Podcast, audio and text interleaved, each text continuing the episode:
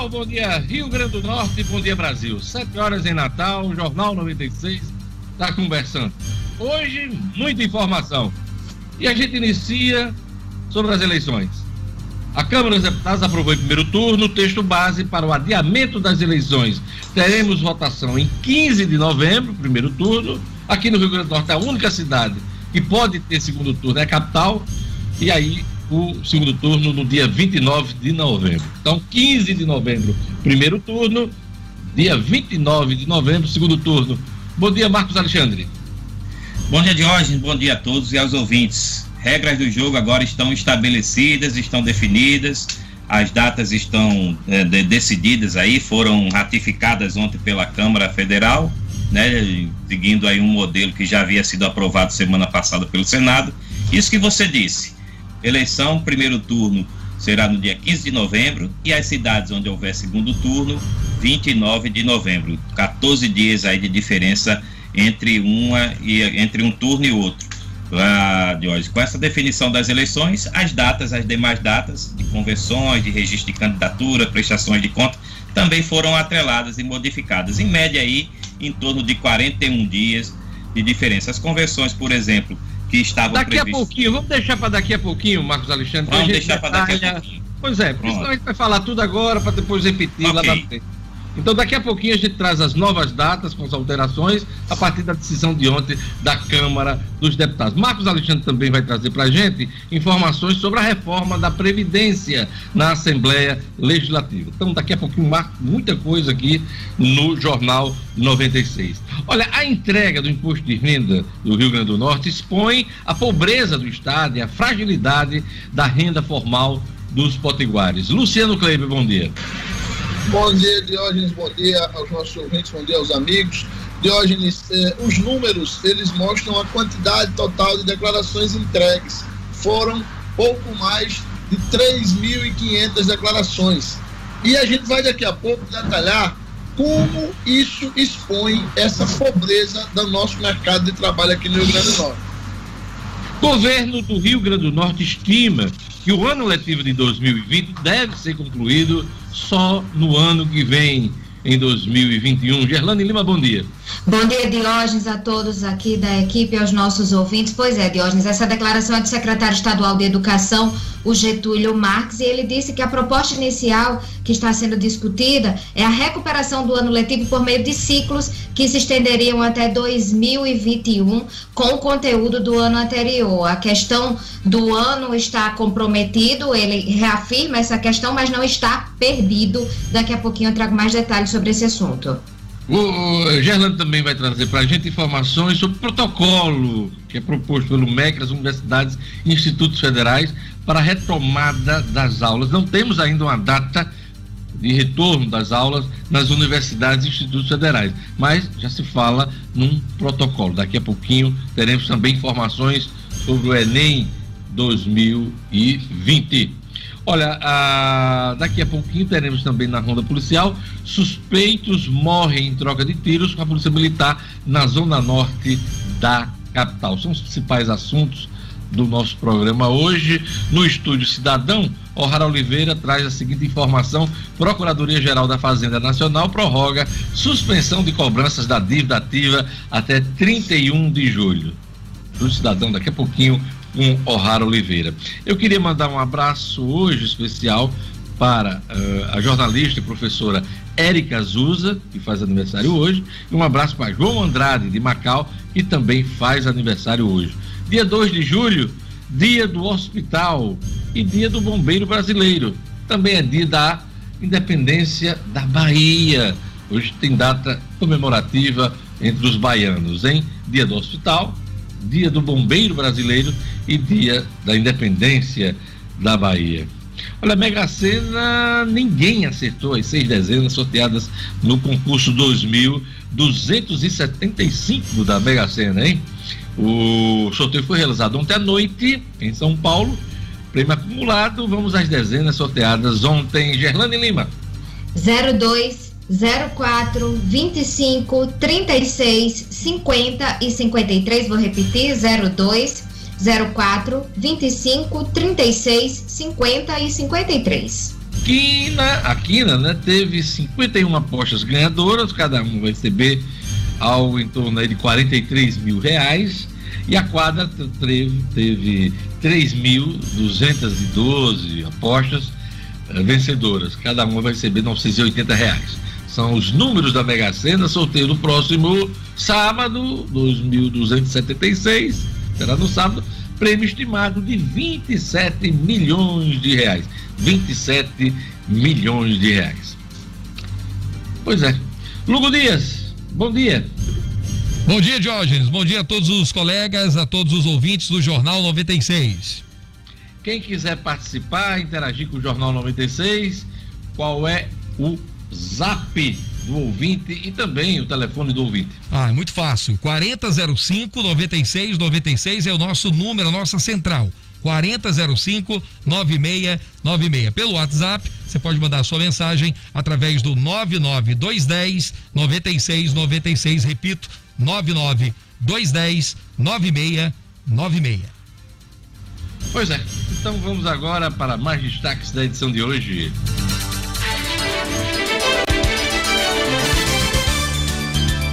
Covid-19. Mortos passam de 60 mil no país. Congresso aprova adiamento das eleições para o mês de novembro. Auxílio emergencial termina hoje o prazo de cadastramento para receber o benefício.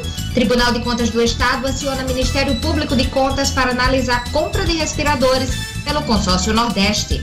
Governo do Rio Grande do Norte publica decreto que prorroga a suspensão das aulas presenciais até agosto.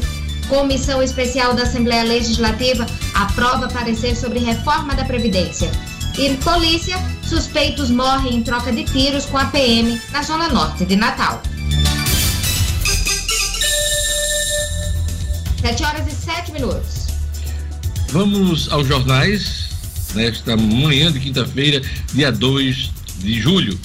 O Agora RN, aqui na capital, traz a seguinte manchete: Eleições municipais são adiadas para 15 e 29 de novembro. Gasolina e diesel sobem de preço a partir de hoje, anuncia Petrobras. Também é destaque, destaque no Agora RN, vacina experimental tem bom resultado. Estudo preliminar aponta que vacina experimental contra a Covid-19, desenvolvida pela Pfizer em parceria com a BindTech, apresentou resultados positivos. É o que diz aqui na capa o Agora RN.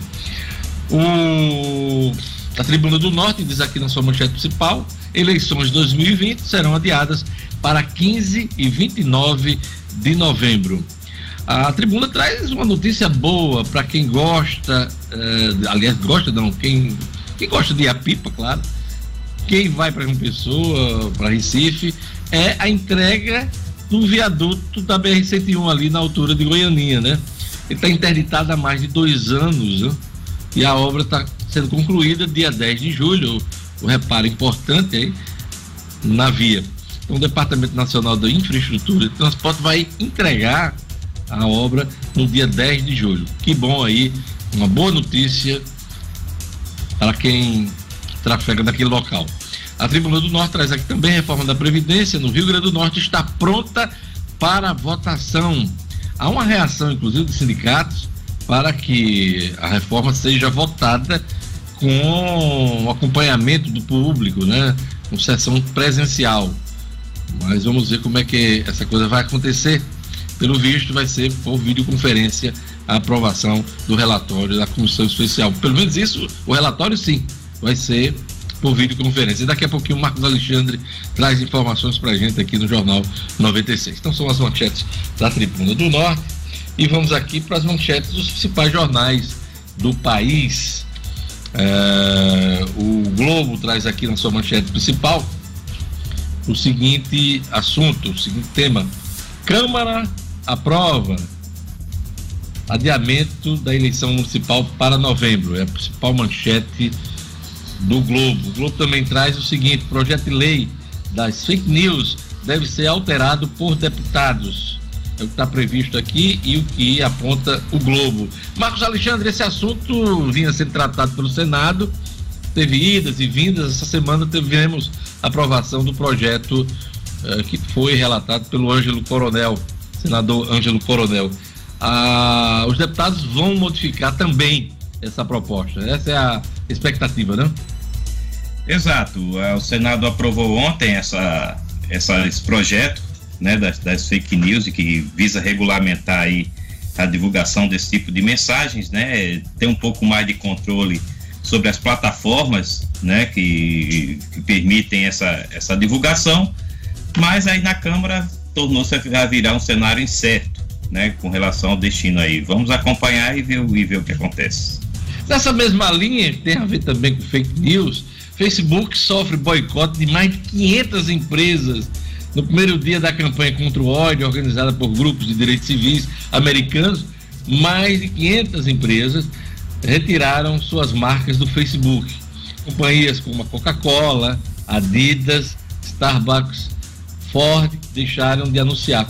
Mark Zuckerberg, cofundador da rede social, fracassou nas negociações para evitar o boicote. Imagina aí o tamanho do prejuízo, Luciano Kleiber, nessa campanha que teve como alvo o Facebook, mas que pode atingir outros grandes da tecnologia. Pois é, prejuízos bilionários e tem esse impacto aí ao qual você está, está se referindo, que é talvez muito mais relevante do que esse impacto momentâneo, porque cria uma discussão sobre o direcionamento de verbas para esse tipo de veículo. Pois é, é um assunto importante. Você vê que fake news hoje é assunto da economia, do mundo jurídico e também legislativo, né? Nós estamos acompanhando aí a votação de, de, dessa lei das fake news no Senado agora, na Câmara dos Deputados. É, na ordem de virou, virou questão jurídica também, porque temos as ações ali no Supremo Tribunal Federal, sobre o grupo de ódio, sobre o escritório do gabinete do ódio, questão da fake news. Então, está na ordem do dia, hein? Vamos ver como é que vai ser o impacto disso nas eleições.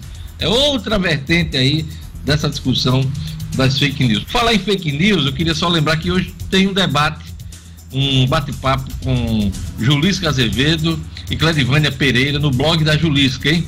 Vamos tratar exatamente desse assunto, mas sobre o foco e o trabalho do jornalismo profissional. Jornalismo profissional na era das fake news. 15 horas no blog da Julisca, você pode acompanhar pelo YouTube. Então, é, é um assunto que está permeando aí vários setores da nossa sociedade. A, a, Folha de São Paulo traz aqui na sua manchete principal: mortos passam de 60 mil e reabertura congestiona UTIs. É, número de óbitos dobra em menos de um mês. Em São Paulo, três capitais do país têm mais de 80% da terapia intensiva ocupada. Gerlane Lima, rapidamente os números do, da Covid no Rio Grande do Norte, Brasil e no mundo. Vamos lá. No Rio Grande do Norte, Diógenes, são 31.899 casos confirmados e 1.067 mortes por coronavírus, dados atualizados ontem pela Secretaria Estadual de Saúde. No Brasil, foram registradas aí 1.057 mortes por conta do novo coronavírus em 24 horas. O total de óbitos é de 60.713 óbitos e 1.453.369 casos confirmados. No mundo, 10.287.149 casos confirmados, com 519.386 óbitos. Esse é o resumo dos números né, da Covid no Rio Grande do Norte, Brasil e no mundo. A Folha de São Paulo também destaca aqui: Decotelli afirma que Fundação Getúlio Vargas tentou destruir imagem. Decotelli, a gente sabe, Carlos Alberto Decotelli, o ministro que foi sem nunca ter sido, né? Mais um vexame do atual governo. Foram vários. Teve aquele do Banco do Nordeste, né, Luciano Kleber? Que só passou um dia no cargo, né? O presidente Exato. do Banco do Nordeste, indicado pelo Centrão, né? Exatamente, indicado pelo Centrão, pelo PR, que também só passou um dia no cargo. A viúva Pocina, que passou quase três meses, mas ela não fez nada, ela não, ela não assinou um documento, passou três meses sem saber o que fazer, né? É, o caso de Regina Duarte foi emblemático. E mais emblemático do que a passagem foi aquele vídeo da saída dela que só conseguiu ganhar de, de menos ridículo do que o de Weintraub. É, e teve aquele também da Secretaria de Cultura, que aquela cena nazista, uma ópera de Wagner, e ele com todos os símbolos do nazismo, né? Falando sobre a cultura e, e repetindo, plagiando o discurso de Goebbels, era o homem da propaganda nazista, né? Exatamente. É, cada figura. O Estado de São Paulo traz aqui na manchete principal Câmara aprova adiamento das eleições para novembro. A Amazônia tem hoje, tem junho, com mais queimadas em 13 anos. TSE discute punir abuso de poder religioso. 10 milhões esperam resposta de auxílio do país. São as manchetes do estado de São Paulo. Olha, vamos à previsão do tempo hoje no Rio Grande do Norte. Informações da Clima Tempo, no oferecimento do Viver Marina. Previsão do tempo.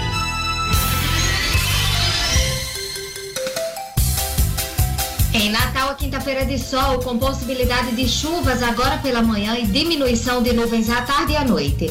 Ainda assim, a temperatura mínima é de 25 e a máxima de 31 graus. Em Parelhas, a quinta-feira de sol e tempo abafado pancadas de chuvas rápidas em todos os períodos. A mínima fica nos 22 e a máxima chega aos 32 graus. Em Umarizal, a previsão é de sol entre nuvens, mínima de 23 e máxima de 33 graus. E em Rafael Fernandes, quinta-feira de sol com algumas nuvens. Chove rápido durante o dia e a noite, mínima de 24 e máxima de 33 graus. 7 horas e 17 minutos. O Viveiro Marina está com promoção nunca vista, todas as plantas com 50% de desconto. Em planos de venda, são vários. E você pode pagar em até 10 vezes no cartão de crédito. O Viveiro Marina, é, Marina vende barato porque produz, quero um exemplo, grama esmeralda, a partir de cinco reais o metro quadrado. Vermarina, loja aberta com as devidas seguranças na esquina da rua São José, com a Miguel Castro, Viveiro Marina, a grife do paisagismo. Não compre planta sem antes fazer o orçamento no Viveiro Marina. Repito, todas as plantas com até 50% de desconto. Olha, vamos para o primeiro assunto aqui importante, são vários nessa edição do Jornal 96, vamos falar sobre eleições. Tivemos ontem a aprovação em primeiro turno do texto base da lei que altera, na verdade, nem uma lei comum, é uma proposta de emenda à Constituição que altera as datas da eleição deste ano por conta da pandemia. Teremos o primeiro turno no dia 15 e o segundo turno no dia 29. Essa mesma proposta, essa mesma emenda havia sido aprovada no Senado da República. Marcos Alexandre, vamos detalhar agora o calendário daqui para frente, né? Daqui para as eleições. Vamos lá. Pois é, Jorge, as eleições têm como marco aí o primeiro turno no dia 15 de novembro, segundo turno no dia 29 nas cidades onde a conta tiver que acontecer o, o segundo turno. Ah, e aí as outras datas ficam atreladas aí a esse marco eleitoral, vamos colocar assim, a esses marcos, né, dessas duas datas. Né, as convenções que já começariam, né, originalmente, pelo que estava previsto, ah, no dia 20 deste mês, passaram agora para 31 de agosto. Né, Vamos falar nas datas que vão ser, para não confundir o nosso ouvinte. Porque se a gente lembrar a data anterior, as pessoas podem entender que vai ser em julho. Vamos, vamos ver, agora. a partir de agora o calendário é esse. Vamos lá. Vamos lá. Convenções, então, passaram a ser de 31 de agosto a 16 de setembro. Né? E aí, depois disso, o processo aí de registro de candidaturas, né? A campanha eleitoral está prevista para começar no dia 26 de setembro, né? O primeiro turno aí a gente já disse dia 15, dia 29 de novembro, o segundo turno, né? E aí vem data de prestação de contas, né? Uma coisa mais formal aí para os partidos para os eleitores e, e, principalmente, né, pelo que se pode acompanhar, são duas datas aí principais realmente, que são as, as eleições em si e as convenções. As convenções, Diógenes, que já há uma autorização do Tribunal Superior Eleitoral para que sejam virtuais, né, por conta aí do, do, da pandemia, né, das restrições de circulação de pessoas, de aglomeração principalmente, não, não vão ocorrer esse ano aquelas convenções que a gente via em ginásios, em outros espaços, né, onde havia muito, muitos partidários reunidos, presença de muitos políticos, esse ano deverá ser virtual. E os partidos terão liberdade para escolher a plataforma. O TSE também já concedeu essa liberdade para que os partidos definam as plataformas que vão usar, né? Há várias opções aí. E, Jorge, aí o que o, a PEC, né, que foi aprovada ontem na Câmara e já havia sido aprovada também no Senado, define a questão da desincompatibilização, né? Servidor público que é comissionado e pode concorrer à reeleição, pretende concorrer, tem agora até o dia 15 de agosto. Portanto, a partir de hoje, é em torno de 45 dias a mais para permanecer no cargo. Né? Quem é secretário, ministro ou juiz que queira se candidatar não muda. Né? Esse dado já era de 4 de junho, quem, quem teve que sair já saiu, não pode mais voltar, né? isso aí não vai mudar. E quem apresenta o programa de rádio, o programa de TV, né, o programa de, de comunicação, algum comunicador que queira ser candidato, tem até o dia 11 de agosto para sair, para deixar seus programas a fim nós, de serem candidatos. Um, nós temos um exemplo na, na 96 FM, que é o vereador Luiz Almir, que já se afastou antes da aprovação dessa PEC na Câmara, mas vai poder voltar, porque ele tem até 11 de agosto para continuar apresentando o programa dele. Então, eh, estamos citando Luiz Almir como exemplo aí dessa alteração que foi decidida ontem na Câmara dos Deputados, né, o Marcos Alexandre. Outra coisa importante para destacar, Marcos, nesse calendário, é que a diplomação está mantida para 18 de dezembro. Porque como a gente não sabia quando uh, as votações iriam ocorrer, uh, falava-se que essa diplomação poderia ser alterada, mas não, está mantida em 18 de dezembro, né, Marcos? Verdade. Essa, esse prazo aí não mudou, mas tem um detalhe, Diógenes. A, a, cidades e estados que ainda tiverem até o final do ano problemas com a pandemia podem mudar de data. Esse é um hum. detalhe importante. Pelo, pelo, pela proposta do Senado, se caberia ao TSE definir, digamos assim, vamos botar entre aspas, essas eleições suplementares né, nessas cidades, só onde houver caso aí de necessidade de, de calamidade sanitária, né, a extensão aí desses problemas da Covid. Mas agora, pelo que a Câmara decidiu ontem, é, esse, esse processo tem que passar novamente pelo Congresso. Né? O TSE pode até apontar, pode sugerir, né? mas quem vai bater o martelo é o Congresso. Né? Vamos citar um exemplo aqui aleatório: uma cidade X que esteja ainda convivendo com um alto nível de contágio das pessoas, né? não possa realizar as eleições, por exemplo, em novembro, como está estabelecido, as eleições podem acontecer em dezembro, né? antes desses prazos. E aí tem até o dia 27 de dezembro para esgotar todo esse processo, inclusive essa parte aí da diplomação dos eleitos. Há esse detalhe, mas assim, a gente espera que realmente não haja tantos problemas, que os estados e os 5 mil, mais de 5.500 municípios do Brasil possam realizar suas eleições dentro desse período aí de 15 de novembro e 29 de novembro. Então, repetindo as datas que foram apresentadas aqui, lembradas por Marcos Alexandre, convenções partidárias de 31 de agosto a 16 de setembro. Início da campanha eleitoral, 26 de setembro. Primeiro turno da eleição, 15 de novembro, segundo turno, 29 de novembro. Ah, o afastamento de cargos parte de servidores leva o pomposo nome de desincompatibilização, servidor público tem até o dia 15 de agosto para se afastar de seus cargos e concorrer na eleição desse ano. Quem era secretário, ministro, a coisa toda, não mudou nada, já se, se afastou desde o dia 4 de junho. Eh, e os apresentadores de programa de TV, rádio, os comunicadores, têm até o dia 11 de agosto para se afastar de suas atividades e se dedicarem à campanha eleitoral. Este é o resumo da ópera depois da decisão do Senado e da Câmara. Parte dessa votação, né, Marcos? É, o Tribunal Superior Eleitoral vai organizar o pleito. Muita coisa já foi discutida com os ministros, com os servidores, os técnicos do TSE, mas é a partir desta votação que o TSE tem aqui. Peraí, vamos agora organizar o pleito, Marcos Alexandre. Exato, e tem muita providência para ser tomada, né? a começar da programação das urnas eletrônicas. Né? É, elas vão ter, são, como a gente disse, são 5.570 municípios para essas urnas chegarem, né? em algum lugar do Brasil, né, na sua vastidão, tem, tem urna que tem que ser mandada para a Amazônia, praticamente no meio da selva, ou praticamente não, no meio da selva, né, em outros lugares.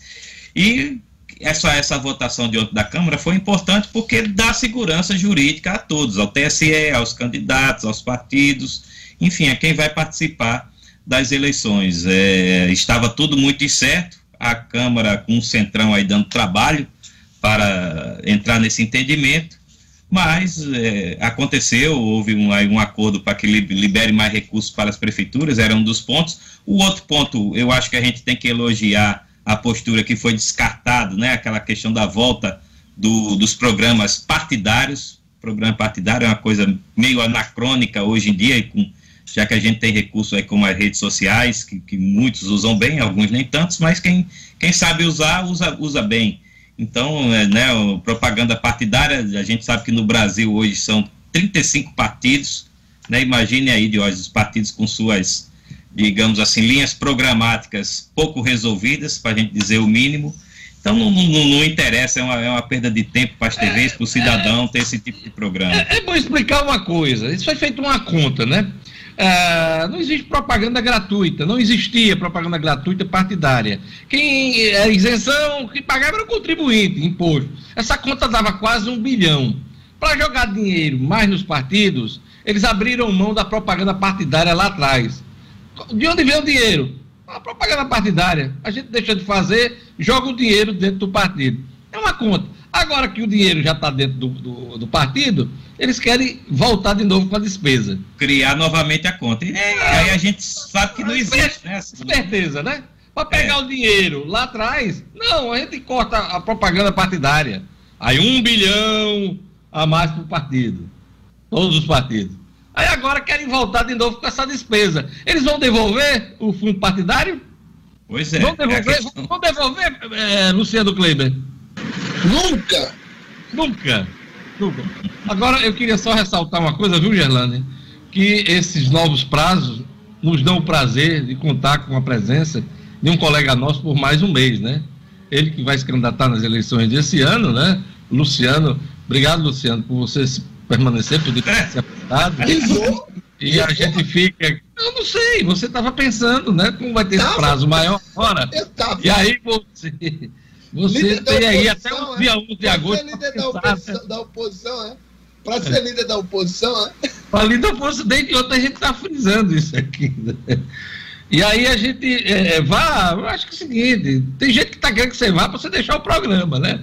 Mas eu, ah, é? pelo contrário, pelo contrário. Mas eu não vou, não! Ele não vai, não! Vamos para coisa séria aqui. Olha, o governo do Rio Grande do Norte estima que ano letivo de 2020 deve ser concluído em 2021. Gerlane Lima.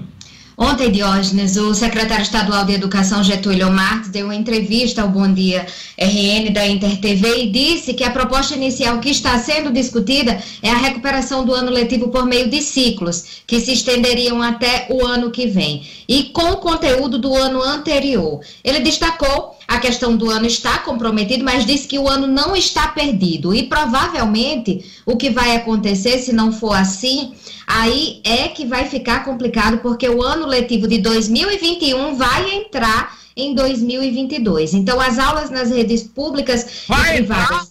Vai entrar? Já saiu. Ele vai, tá... vai traste não, vai traste não. Vai entrar em 2022. Você falou, entendi. Vai entrar, vai... Longe, longe disso, longe disso. então, se dependesse dele, de hoje, entrava em 2030 aí, viu?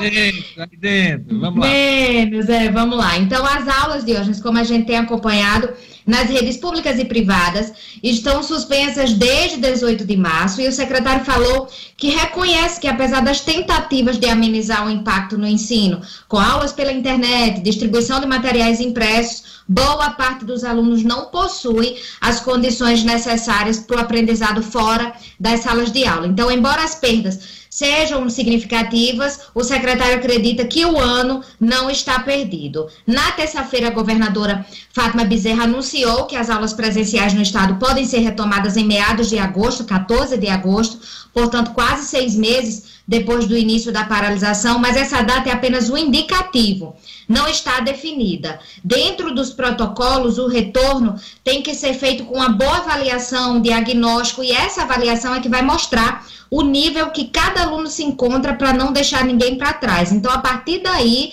vai ter a maneira específica de tratar com cada um desses alunos. O retorno não será com todas as turmas de uma vez. No comitê de gestão que foi formado por interlocutores do setor acadêmico, já é consenso entre os membros do grupo de que a volta será gradual. O ponto de discussão entre os membros é justamente sobre quem voltará Primeiro, se são os alunos do ensino infantil ou se são os estudantes de modalidades mais avançadas, como, por exemplo, o Fundamental 2 ou o ensino médio. Então, de acordo com a secretaria, as escolas do RN entraram no período de recesso escolar desde o dia 22 de junho, deve seguir até o próximo dia 6 de julho, e a partir disso, o governo deve editar um novo decreto ampliando a extensão da suspensão das aulas até o dia 14 de agosto, que é uma sexta-feira, para a retomada das atividades no dia 17 de agosto, que é uma segunda-feira, Diógenes. Aí, bem rapidinho, só sobre as escolas privadas do Rio Grande do Norte, que pediram a antecipação da volta às aulas no estado para o dia 3 de agosto. O presidente do sindicato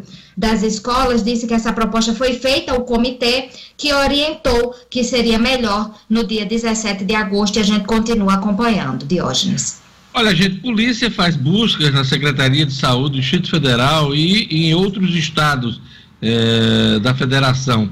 É, é, uma operação que apura irregularidade na compra de testes de Covid-19 pelo governo do Distrito Federal.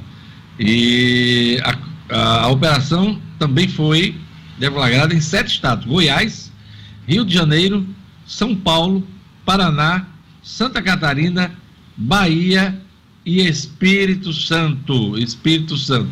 As investigações apontam superfaturamento nas compras e baixa qualidade dos testes, que pode dar falso negativo.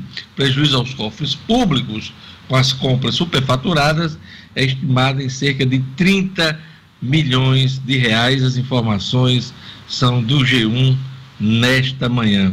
Luciano Kleiber, olha, uh, os números da entrega do imposto de renda do Rio Grande do Norte expõem a pobreza do Estado e a fragilidade da renda formal do trabalhador no Rio Grande do Norte. Explica para a gente.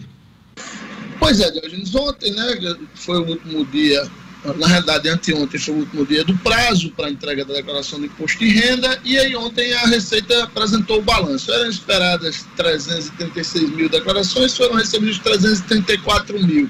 Considerando que essas pouco mais, menos de duas mil declarações tenham sido aí de retardatários e que de fato eles, eles ainda vão fazer essa entrega, mesmo considerando 336 mil declarantes de imposto de renda no Rio Grande do Norte, isso representa 22,25% da nossa população economicamente ativa. E o que é que isso quer dizer, Diógenes?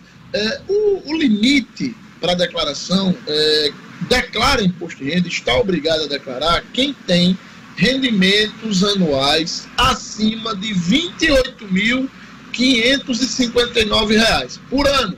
Isso dá, Diógenes, menos de R$ 2.400 por mês de salário, ou R$ 2.379, ou seja, menos de 80 reais por dia de renda formal, Diógenes. Isso quer dizer que quase 80% dos norte-riograndenses, exatos 78%, ganham menos do que isso formalmente. Claro que é, boa parte desses 78% tem uma renda maior, mas informal. Isso impacta, Diógenes, fortemente no nosso sistema previdenciário e expõe a pobreza do nosso Estado porque um rendimento de dois, menos de R$ 2.400 mês, que está no qual se, se inserem quase 80% da nossa população que trabalha, Diogenes, é muito pouco para movimentar uma economia desse tamanho. Olha, faz tempo que vocês me escutam aqui falar sobre o Cicobi, sobre o quão importante é o cooperativismo financeiro. Agora, então, mais do que nunca, é hora de a gente falar de quem genuinamente ajuda a promover a economia local. Quando pensar em escolher qualquer produto ou serviço financeiro, maquineta, boleto bancário, seguro, aplicações, não pense muito, valorize e use o Cicobi como seu parceiro prioritário. Valorize quem valoriza o que é daqui. Na agência do Cicobi, do Partage Norte Shop, a gerente é Celiane, no Portugal Center é o Denivaldo, no Centro de Convivência da UFRN é a DEA, e agora, na mais nova agência do Cicobi, ali na Bel Cabral, quem gerencia é o Galiza, pois é, Galiza. Então é isso aí, Cicobi a gente não pode dar as mãos nesse momento, mas podemos juntos fazer a diferença. Acredite na economia local, em quem incentiva a economia local. Cicobi, seu cooperativismo financeiro. Olha, vamos para nossa ronda policial, vou chamar o Jackson da Macete. Suspeitos morrem em troca de tiros com a Polícia Militar na Zona Norte de Natal. Polícia, com Jackson Damasceno. O da massa. Oferecimento. Ótica Ideal. Compre seus óculos escuros ou de grau das melhores marcas em até 10 vezes no cartão. Temos convênios com empresas e associações. Facilitamos seu exame oftalmológico. Ótica Ideal. Nosso ideal é fazer você feliz. Edifício Barão do Rio Branco 5. Telefone 3201 6797. Sigam também nossas redes sociais. Olá, bom dia aos meus colegas do Jornal 96. Bom dia ao nosso público ouvinte. Esse confronto aconteceu na noite desta quarta-feira, é, no loteamento no Boa Esperança, na zona norte de Natal. Dois elementos suspeitos não atenderam ao pedido, à ordem de parada dos policiais da Força Tática do 4 Batalhão. É, muito pelo contrário, os dois suspeitos acabaram atirando contra os policiais que revidaram também com tiros. Os dois suspeitos foram atingidos, levados para o Hospital Santa Catarina e acabaram morrendo na unidade hospitalar.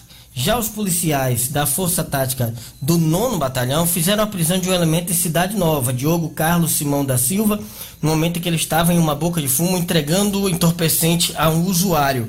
Após uma revista, foram encontrados com ele mais 20 trouxinhas de maconha, é, além de dinheiro fracionado, uma balança de precisão, telefone celular e uma arma.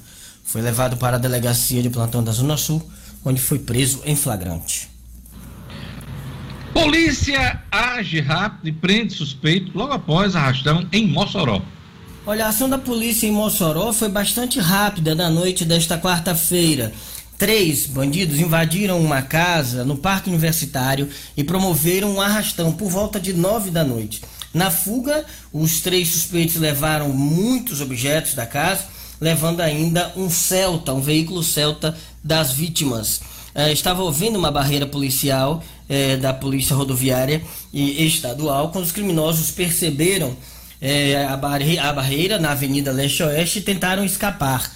Os policiais perceberam a ação e iniciou-se uma perseguição. Os policiais conseguiram abordar o trio na rua Pedro Ciarline, na região da favela do Pirrichil. Com os bandidos, os policiais apreenderam uma pistola de calibre 380, recuperaram todos os objetos da casa, como TV, ventilador, celulares, caixas de som e joias, inclusive o veículo roubado da família. Os homens foram identificados como Francisco Lucas Câmara da Silva, 18 anos, Pedro Henrique Fernandes da Silva, 18 anos, e Iago Luiz de Aquino, de 19 anos, todos presos em flagrante, levados e encaminhados à Polícia Civil. São notícias de hoje. Nós voltamos amanhã, com fé em Deus, aqui no Jornal 96. Até lá. Jornal 96. 7 horas e 39 minutos. Queria mandar um, um abraço aqui especial para o nosso ouvinte, Marcos Aurélio Rodrigues, acompanhando o Jornal 96 pelo Facebook. Um abraço para Cis Lessa, um abraço para nossa querida, sempre na escuta. Estava perguntando para o Gelane ontem, a Sueli Teixeira. Um abraço também para o tio Branco Caicó, eh, acompanhando o Jornal 96. Marcílio Rodrigues, eh, também o Caliano de Freitas, Vera Galvão também na escuta, o Marcos Vale. Lugo Dias, quem é que está na escuta do, e deu sinal de vida no WhatsApp? Pelo WhatsApp da 96, Jorge, o Gutenberg de Lagoa Nova, ele registra aqui que não perde o programa. Francisco Paiva de Nova Parnamirim, eh, Dionísio do Alecrim, a Pauliane de São José de Mipibu, também a Lana Patrícia de Neópolis e a Ana Paula da Redinha Nova. Todos na escuta. Pois é, Maria da Graças também, Maria Graça Dantas, assistindo, acompanhando o Jornal 96 do Nova Natal. Luciano Kleber tem um recado para estimular as compras locais. Luciano. Pois é, mais do que nunca a gente tem que valorizar as empresas que são da nossa terra. E é por isso que quando o assunto é a minha saúde, eu sempre procuro a Unifarm. Até porque ela está onde a gente mais precisa, são mais de 650 lojas no Rio Grande do Norte, Paraíba e Pernambuco, sempre com aquele atendimento personalizado que caracteriza a Unifarma e principalmente preço baixo de verdade. Então, se liga nessa minha dica aí. Quando precisar de uma farmácia, lembre-se da rede que cuida da saúde do Rio Grande do Norte lembre-se da farmácia amiga. Unifarma, uma farmácia amiga sempre perto de você. Todo mundo na tela. Vamos para um rápido intervalo. Daqui a pouquinho mais notícias da economia, da política. Tem muita coisa ainda para a gente informar aqui no Jornal 96, né? Então vamos falar sobre o protocolo sugerido pelas universidades e IFRN, essa discussão em torno do MEC. Não tem data ainda para voltar, para as aulas voltarem eh, nas universidades federais e institutos federais. Mas já temos aí uma discussão sobre o protocolo. Uh, a Gerlane vai trazer essa informação para a gente. Então, daqui a pouquinho a gente volta com o Jornal 96.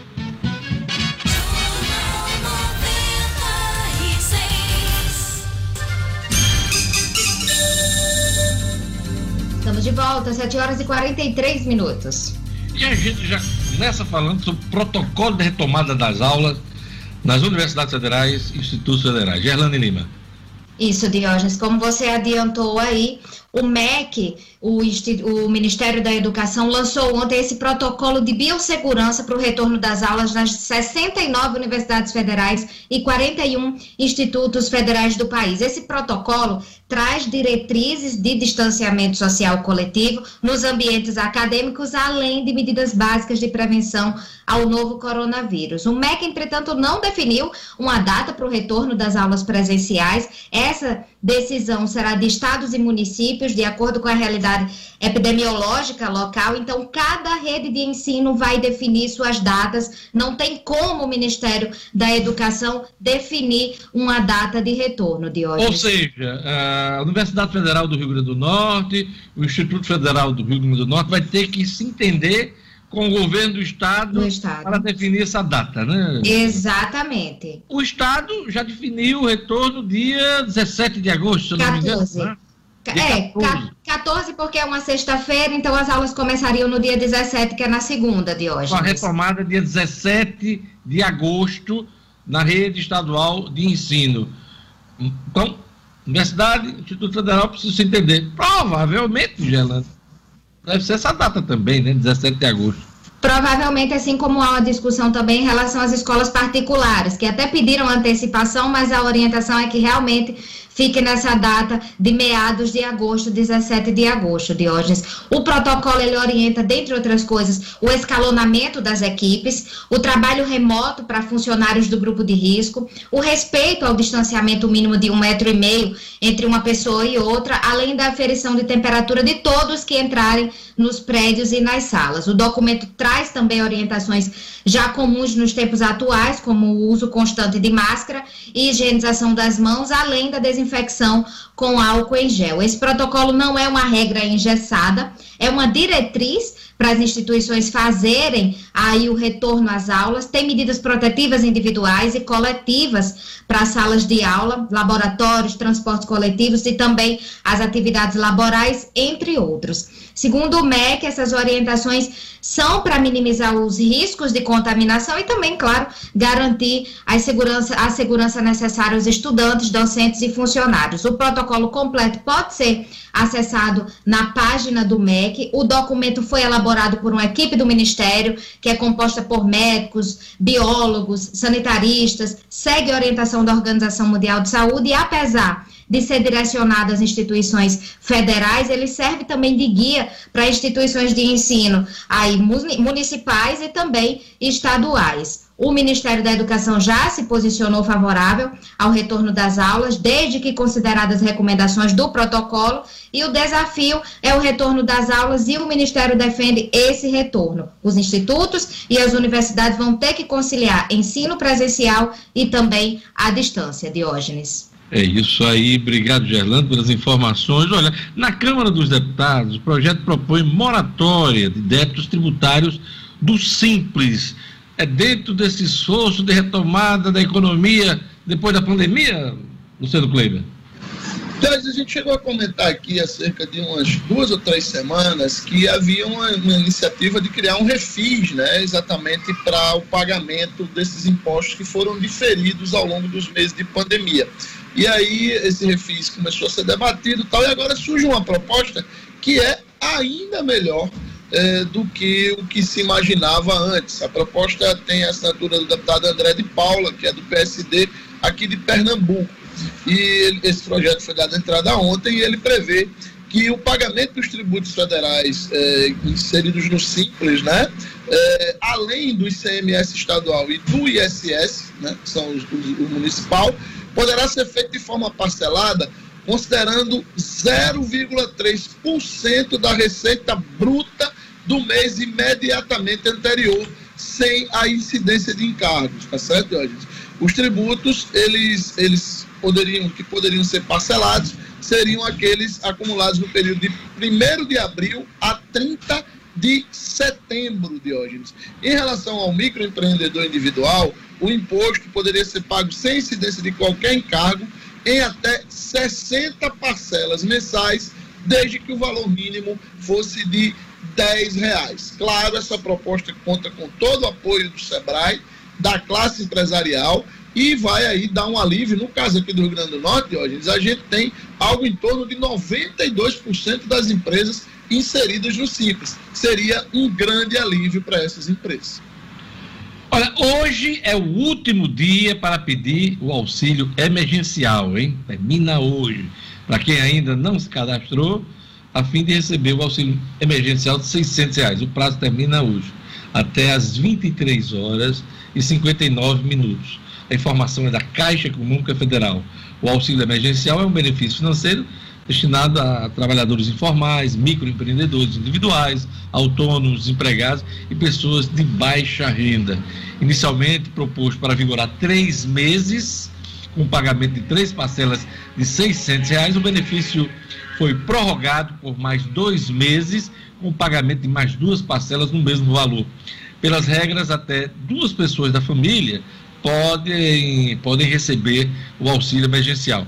Para as famílias em que a mulher seja a única responsável pelas despesas da casa, o valor pago mensalmente é de R$ 1.200. Tá?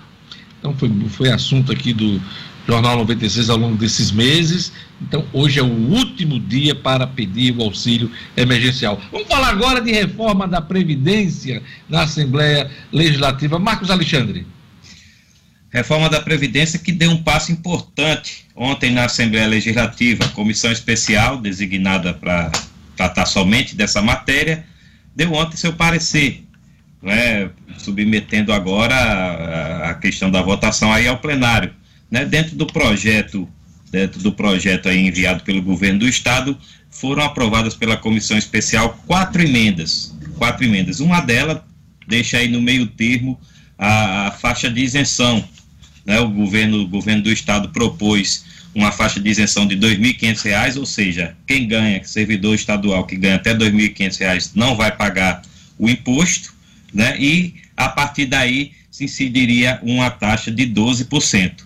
Ah, os servidores estavam reivindicando, e alguns deputados também, pro, contrapropuseram uma faixa, uma elevação dessa faixa até R$ 3.500 Porém, o relator da comissão, o deputado Raimundo Fernandes, ficou aí no meio do caminho, botou, ficou no meio termo entre as duas propostas e estabeleceu uma taxa aí de uma faixa de isenção, melhor dizendo, de R$ e cinquenta reais e cinquenta e três centavos.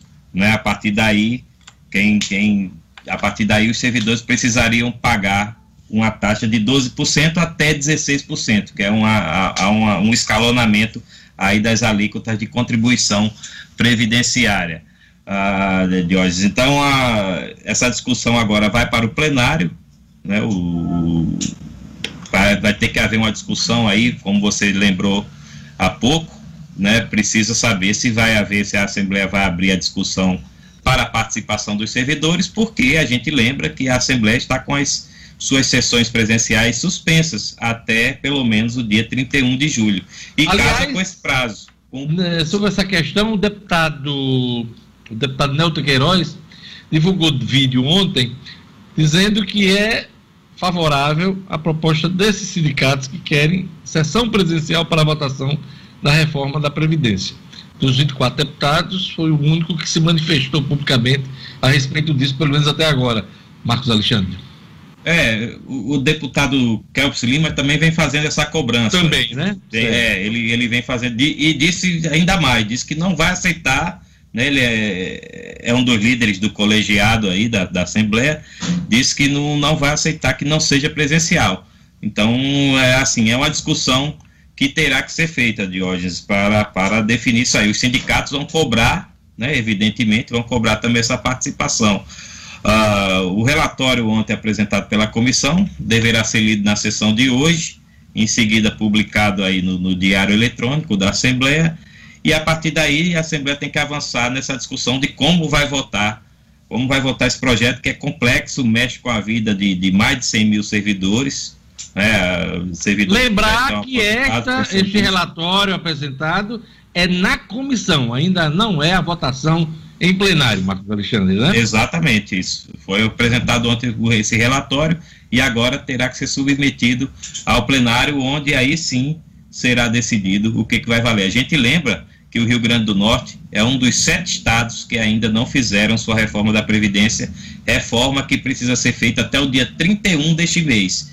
Se o Rio Grande do Norte, eventualmente, a gente né, acredita que não vai acontecer, mas se eventualmente não cumprir esse prazo, o Rio Grande do Norte vai ficar impedido de receber recursos federais, recursos que são hoje praticamente movem a, a máquina estatal, não somente aqui, em todo o Brasil é assim, todo o estado hoje é dependente do governo federal, mas como a gente precisa tratar com mais ênfase das questões do Rio Grande do Norte, a gente precisa ressaltar essa informação.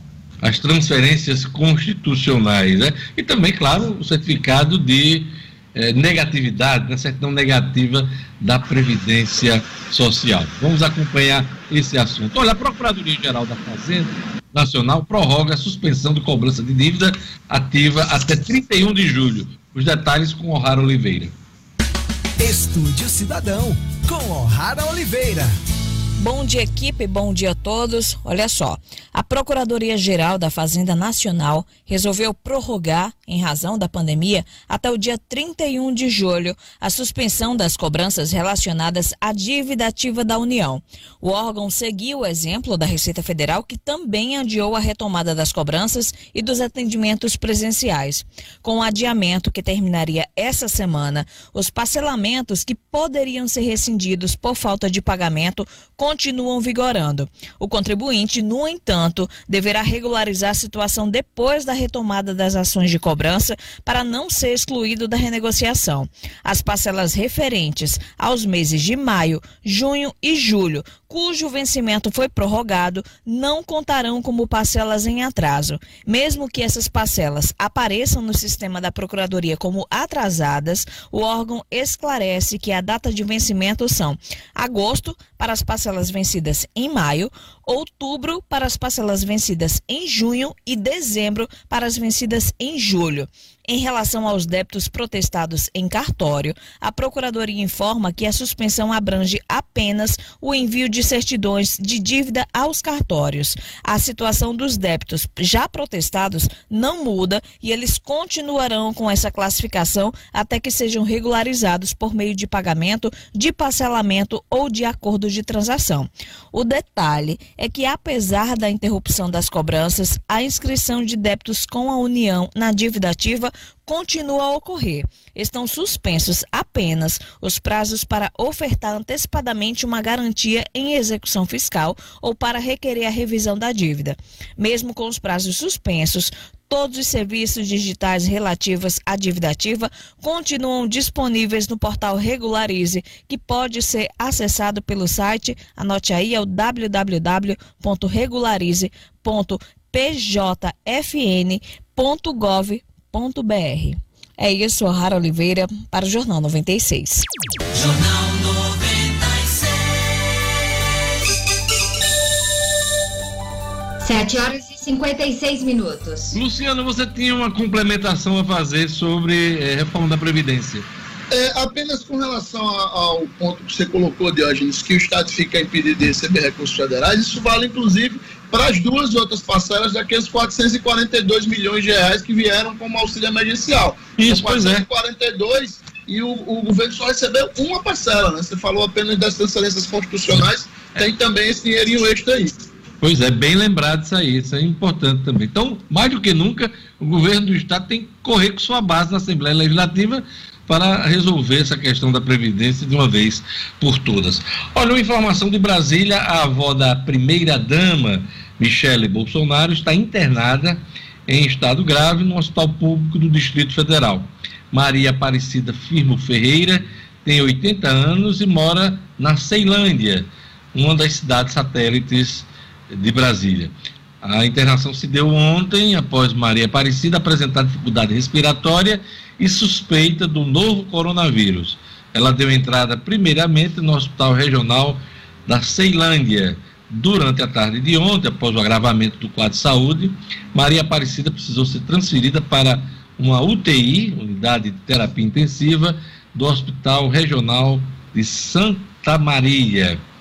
Ontem, a reportagem do G1 questionou o Palácio do Planalto sobre o estado de saúde da avó da primeira-dama e o Planalto disse que não vai comentar o caso. Então, uma, uma avó né, da primeira-dama do país, Michelle, Michelle Bolsonaro, está com suspeita de Covid-19. Vamos acompanhar esse, esse assunto. Gelane Lima, já que a gente está falando de Covid-19, você fez um resumo rápido. O Brasil já passou de 60 mil mortes em vários locais do país. Eh, já se considera naquele platô, né? Na situação daquele platô. Eh, vamos ver até quando eh, dura isso. Mas ontem tivemos mais de mil mortes registradas no Brasil, segundo os veículos de imprensa que estão acompanhando juntamente com as secretarias estaduais. Vamos aos números. Ontem foram 1.057 mortes registradas por conta do novo coronavírus, na verdade, de terça para quarta-feira, né, nas últimas 24 horas, de acordo com o levantamento do consórcio de veículos. E aí somou 60.713 óbitos pela Covid-19 no país e um total de 1.453.369 casos confirmados. O Brasil passou desses 60, das 60 mil mortes, Diógenes, confirmadas na manhã de ontem, pouco mais de quatro meses após a doença chegar aqui ao país. Então, esse é o número a, aqui no Brasil, como você disse, chegou ao platô que eles consideram. Eles estavam fazendo essa analogia Ontem o Ministério da, o Ministério da Saúde é que a curva de número de mortes entra em um momento de estabilização. Nas últimas semanas, o total de óbitos vem oscilando. Ainda de acordo com o Ministério da Saúde, foram registrados 46.712 novos casos confirmados da doença. Então, a curva de novos casos vai numa inclinação e a curva dos óbitos tem se mantido, é o que observa o Ministério da Saúde. Isso aqui no Brasil. No Rio Grande do Norte são 31.899 casos confirmados, com 1.067 mortes pelo coronavírus. A notícia boa, Diógenes e ouvintes, é que aqui em Natal tem 5.555 pacientes curados da Covid-19 desde o início da pandemia. Os números são da Secretaria Municipal de Saúde, estão no balanço da doença, que foi divulgado ontem, e a capital potiguar registra até o momento 10.477 casos confirmados. O total no RN, como eu disse, é de 31 mil. 899. O maior número na capital potiguar é de pacientes que estão em quarentena domiciliar, que é de 4.138 pacientes. No mundo, pode falar, Diógenes. Não, não, é só para reforçar o que você está falando aí, você deu os números curados, né? E não gosta de ouvir muito esses números da Covid, de acompanhar esse assunto, que é um assunto gravíssimo, né? Todo mundo aí é, vivendo esses efeitos da pandemia, não só aqui no Brasil, mas no mundo inteiro, às vezes nos cobra de que ah, tem que dar o número dos curados. A gente sempre deu os números dos curados aqui nesse relato dos números, né? Aliás, na semana passada, inclusive, ressaltamos aqui que em meias estatísticas, o Brasil é segundo maior em mortes, em casos, principalmente nesse momento, é também o maior número de curados o Brasil tem o maior número registrado de curados. E a gente ressaltou esse número na semana passada. Eu não sei se você tem um número hoje aí do país, uh, Gerlando Lima, de curados. Você tem aí? Diógenes, o número de curados no, do coronavírus é 13,2% maior que os casos ativos no Brasil. É 13,2% 13 maior. O Ministério da Saúde registrou 549.386 pessoas curadas no Olha país, Diógenes. Então, isso é importante ressaltar. E nós, aqui do Jornal 96, também falamos desse assunto, né? Destacamos esse número, que é um número importantíssimo. E né? esse número aumentou, esse é número é aumentou, dizer, É isso que eu ia dizer, são 826.869 curados hoje, que dá mais de 50% do número de infectados. De infectados. E, na semana passada, esse número foi bastante festejado, porque o Brasil estava em primeiro em número de curados. Então, é bom também ressaltar isso. Sabe por quê? Como forma de esperança para a gente. Né? Ao mesmo tempo que a gente se depara com a morte das pessoas, o drama das pessoas, nós temos também aí um, bom número, aliás, um alto número de cura. E aí e a gente tem que se agarrar a isso, a esse dado, e também a questão da possibilidade de uma vacina até o final deste ano, comecinho do próximo. Temos aí a vacina de Oxford, está bem adiantada, já começou a ser testada em São Paulo, e temos agora uma parceria com o Instituto Butantan, a parceria com a vacina da China, a vacina, a vacina chinesa. Então, estamos perto aí, se Deus quiser, de uma vacina até o início do próximo ano. Marcos Alexandre. É, Jorge, muito importante vocês, Gerlando, puxar esse assunto né, da, da, das curas. A Prefeitura de Natal, inclusive, anunciou um número né, interessante essa semana de, de 300 altas somente aí nos hospitais, no Hospital Municipal e no Hospital de Campanha. Foram 200 altas. Palma para essas pessoas que conseguiram vencer. Palma para as pessoas que conseguiram vencer a Covid. Luciano Kleber, vamos bater palma, Luciano. Que... Inclusive, ontem uma cena marcante, né, que surpreendeu a toda a equipe lá do Hospital de Campanha, por exemplo, um senhor que, que recebeu alta se ajoelhou na frente do hospital, agradecendo a Deus e também aos serviços do, do, do hospital de campanha por estar saindo curado. Então é importante também realmente a gente destacar esse assunto, que a gente sempre vem destacando, né, do, do número de curados, e esses casos é, a gente trazer porque dá esperança ainda a quem está lutando essa, contra essa doença. É, o professor, o professor Fernando Suassuna, que é infectologista, né? Ele fazia uma conta que é mais ou menos essa é a realidade. De 10 pessoas, 7 né, não adoecem, 3 adoecem, aliás, 7 se curam, não têm a doença, ficam assintomáticos. 3, 2 vão, 3 vão para o hospital, 2 se curam e um geralmente vai a óbito. Essa é a conta básica que é feita pelo infectologista Fernando Suassuna. Então, de 10 pessoas, 7 não pegam a doença e pegam de forma assintomática, 3 vão para o hospital, precisam ter um, um acompanhamento médico. Dessas três, temos aí duas que se curam e uma geralmente fica numa situação muito mais grave e chega a óbito. Em linhas gerais é isso. Então vamos também ressaltar, claro, os curados, e isso tem sido feito aqui no Jornal 96. Gerlane Lima. Isso mesmo, Diógenes. Vamos aos números do mundo. No mundo, são 10 milhões 827 mil 149 casos confirmados, com 519.386 óbitos. E de acordo com os números já atualizados na manhã de hoje, o número de recuperados no mundo é de 6 milhões 46 mil 737 recuperados no mundo, Diógenes. Marcos Alexandre tem uma dica para você acompanhar as eleições 2020 agora com novas datas, né? 15 de novembro, primeiro turno, 29 de novembro, segundo turno. Marcos Alexandre. Com a decisão de ontem da Câmara, as eleições, a partir de agora, entram definitivamente na pauta. Né? E para quem quer ficar por dentro aí do que há de mais atual em matéria de regras eleitorais, a pedida é o livro O Processo e o Direito Eleitoral, do advogado e escritor Kennedy Diógenes. A obra já é uma referência do gênero, porque trata de maneira simples, mas completa, os principais temas do direito eleitoral, desde a sua construção histórica, seus conceitos e suas normas mais recentes, definidas pela, pela reforma política, pela mais recente reforma política.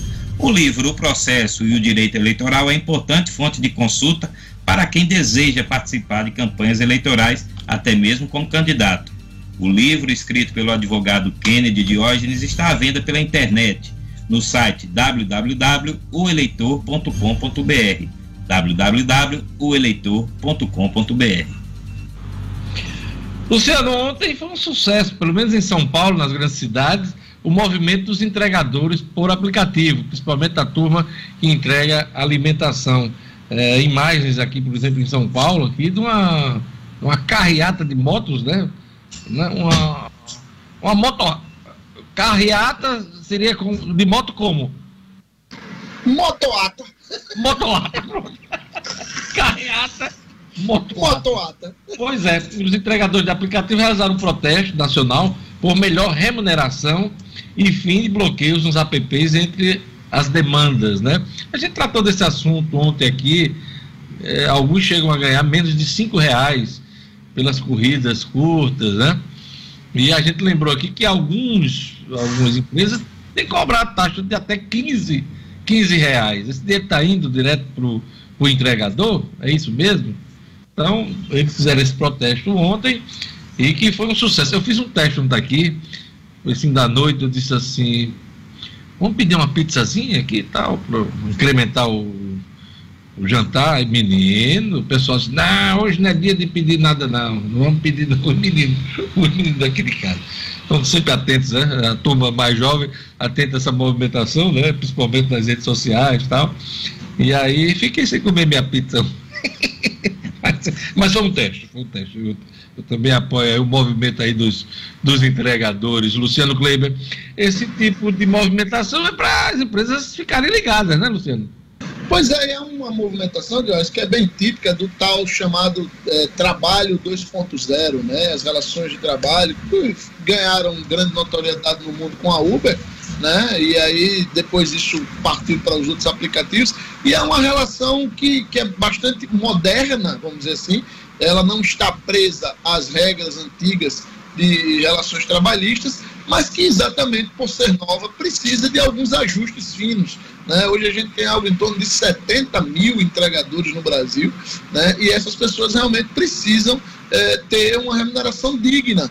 Né? São pessoas que precisam, é, tra trabalham porque precisam, tem jornadas aí que variam de 10 a 12 horas por dia. Né? De domingo a domingo, Luciano Kleber, domingo a domingo. E precisam ser valorizadas por todos nós. E aí fica até a dica, Diógenes. Ah, você até disse isso aqui ontem. Quando a gente receber um produto, se o atendimento foi bom, se o tempo foi bom, se a pessoa veio bem vestida, veio com, com toda a questão de higiene cumprida, dá uma gorjetazinha ali ao entregador, não custa nada. Custa nada, tem que, tem que ajudar essa turma. Olha, é, e uma coisa que me chamou a atenção nessa coisa dos entregadores é que, além, claro, da remuneração, uma luta maior pela remuneração, eles reclamaram a utilização e receber EPIs, Luciano Kleber. Os equipamentos de segurança aí estão requisitados na área de saúde. E é importante lembrar isso, eles precisam, como eles estão em contato e... com o público e a entrega, inclusive, desses alimentos, isso deveria ser uma coisa básica. Né? A gente a gente, inclusive, tem que cobrar dessas, desses entregadores, né? no, no, caso das empresas, dos aplicativos, né? Por exemplo, uma coisa que passa despercebida, a gente lembra muito do álcool em gel e da, da máscara, Mas para esses entregadores é fundamental, por exemplo, a luva. Né? A luva para que quando eles desçam da moto, eles coloquem, limpem a mão, coloquem aquela luva para poder pegar novamente no pacote, trazer até a gente. Então é bem interessante essa, essa eh, reivindicação deles. Inscritos no Enem querem prova em maio de 2021. Isso foi o resultado da consulta feita pelo MEC aos estudantes inscritos no Exame Nacional do Ensino Médio, Gerlane Lima. É, para 49,7% dos estudantes, o Enem impresso deve ser aplicado nos dias 2 e 9 de maio do ano que vem e o Enem digital em 16 e 23 de maio do ano que vem, Diógenes. Essas provas que aconteceriam em novembro deste ano foram adiadas em função, claro, da pandemia. A pesquisa com os estudantes foi aberta no dia 20 de junho na página do participante e aproximadamente um milhão de estudantes, que representam apenas 19,3% dos inscritos no exame, responderam de forma voluntária. O Enem 2020, só para ter ideia, tem pouco mais de 5,7 milhões de inscritos. E aí, de acordo com, com o INEP, essa data escolhida pelos estudantes ainda não é oficial, mas vai ser levada em conta para definição. Mas Ela 80... foi proposta entre as datas possíveis. Entre né? as datas. Exatamente, Diógenes. Ela foi proposta entre as datas, mas aí mais de 80% pediram para fazer a prova do Enem no ano que vem. É uma opinião importante para o INEP, mas não é a única fonte de decisão, que pode ser inclusive uma data diferente daquelas que foram colocadas na enquete, Diógenes. Podia é, ser. Esse ano não tem a menor condição, né? Retomada de aulas agora em agosto, é, não tem a mínima condição de fazer Enem até. Mas a data mas a data foi cogitada também, né, para a escolha dos estudantes. Era dezembro, janeiro ou maio do ano que vem, eram as datas previstas. Mas a maioria dos estudantes aí escolheu a data de maio, o mês de maio, e isso aí vai ser estudado pelo MEC, a decisão ainda vai ser tomada. É, não está definido e, como acabei de dizer aqui, pode ser inclusive uma data diferente das que foram colocadas na enquete. A expectativa. Na minha, na minha avaliação, sim. vai pesar também o retorno das universidades agora. Até, até quando vai durar o ano, o ano letivo, né? Que está totalmente prejudicado esse ano. Então, com certeza, o calendário deste ano letivo nas universidades, institutos federais, deve entrar para o 2021. Então, eu acho que vai ter um ajuste aí entre esse ano letivo e o próximo Enem. Pois é, tem uma expectativa aí que a definição do período de aplicação da prova seja anunciada daqui a duas ou três semanas, que deve ser o mesmo período em que vai ser definida a retomada das aulas, não só nas escolas, mas também nos institutos e universidades, Diógenes.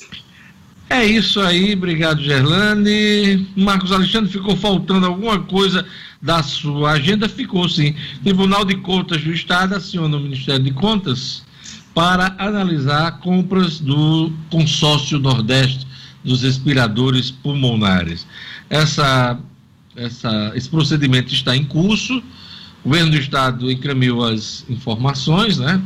Via a Procuradoria uh, do Estado. E agora é o Ministério Público de Contas que vai analisar os dados. Marcos Alexandre. Ah, esse processo dos respiradores, né, do consórcio Nordeste, está se arrastando. Né, vem se arrastando aí. O, o Tribunal de Contas, a gente né, rememora aqui o ouvinte, está tentando obter informações, mas não tem sido bem sucedido. O, a Secretaria Estadual de Saúde, por exemplo, não repassou as informações solicitadas pelo Tribunal de Contas e a Procuradoria-Geral do Estado repassou, mas o relator, o conselheiro Gilberto Jales, considerou insuficientes. Então, diante dessa, dessa insuficiência de informações, o conselheiro Gilberto Jales remeteu aí o processo para análise do Ministério Público de Contas. Ministério Público de Contas vai analisar e ver o que, que pode ser feito. E aí, uma informação complementar, Jorge, é que hoje o secretário estadual de saúde, Cipriano Maia, vai à Assembleia. Os deputados também estão cobrando essa explicação e está marcado para hoje à tarde, a partir das 15 horas, uma sessão especial da comissão. A Assembleia criou uma comissão para acompanhar as ações do governo contra a Covid. Ele participa Cipriano... da sessão, né? Não precisa ir à Assembleia, porque a Assembleia não tem sessão Sim, presencial, né? Isso, Ele vai participar isso. de uma sessão especial. A sessão é remota, a Assembleia está com as sessões presenciais suspensas, então ele participa hoje à tarde. Ok, olha, lembrando, foi assunto aqui no Jornal 96, polícia faz operação contra suspeita de compra de testes de Covid no Distrito Federal e em mais sete estados, em mais sete estados da federação. O Rio Grande do Norte não está no meio, é bom ressaltar, mas são sete estados: Goiás, Rio de Janeiro, São Paulo, Paraná, Santa Catarina, Bahia e Espírito Santo essa operação hoje, envolvendo compras da ordem de 30 milhões de reais. Todo mundo na tela para a gente encerrar o Jornal 96. Sem sovaco de hoje. Vamos lá, Luciano Kleiber, seu destaque hoje. O destaque hoje foi que os números da, da entrega da declaração do imposto de renda mostraram que quase 80% dos potiguares têm renda formal abaixo de 80 reais por dia de hoje. Marcos Alexandre, seu destaque hoje aqui no Jornal 96. Marcos. Congelou, o Marcos está congelado. Marcos congelou. Aquela brincadeira de criança, está congelado? É. É. vamos lá, vamos lá, Gerlane Lima. O destaque de hoje, Diógenes, foi que o governo do Rio Grande do Norte estima que o ano letivo de 2020 deve ser concluído apenas no ano que vem. O MEC lançou um protocolo para retorno às aulas instituições federais e os inscritos no Enem querem prova em maio de 2021. A avó de Michele Bolsonaro é internada em estado grave com suspeita de Covid. É o meu destaque na edição de hoje aqui no Jornal 96. Vamos aqui é, fazer uma prece pelo retorno breve de Marcos Alexandre, o nosso convite. Ele já retornou. Já, já retornou. Aí, trocou, trocou até a camisa. É, é, é, é. Seu destaque, Marcos Alexandre, no Jornal 96. Mesmo surpreendido no final pelo travamento aqui do meu computador, o meu destaque foi o adiamento das eleições aí para novembro. A Câmara definiu, bateu o martelo, primeiro turno 15, segundo turno 29 de novembro. Você está dentro do banheiro? Está um, um som não, metálico? Não, não, não, não. Eu passei apenas por celular. Tá bom. Então temos todos uma belíssima quinta-feira. Lembrando, logo mais no blog da Julisca, teremos um debate sobre jornalismo profissional é, em tempos aí de fake news. Um assunto interessante. Eu, Julisca Azevedo, convite dela, nós vamos participar desse, desse debate. E Cledivânia Pereira, a partir das 15 horas, hein? No YouTube, no canal, no blog da Julisca. Espero contar com a audiência de vocês. É isso aí. Obrigado, Gerlando. Obrigado, Luciano. Obrigado, Marcos Alexandre. Obrigado também, Lugo Dias, nosso querido Kleber também, O'Hara Oliveira. A todos um bom dia. Você que nos acompanhou. Até amanhã com o Jornal 96. Até amanhã. Tchau, tchau. Até amanhã.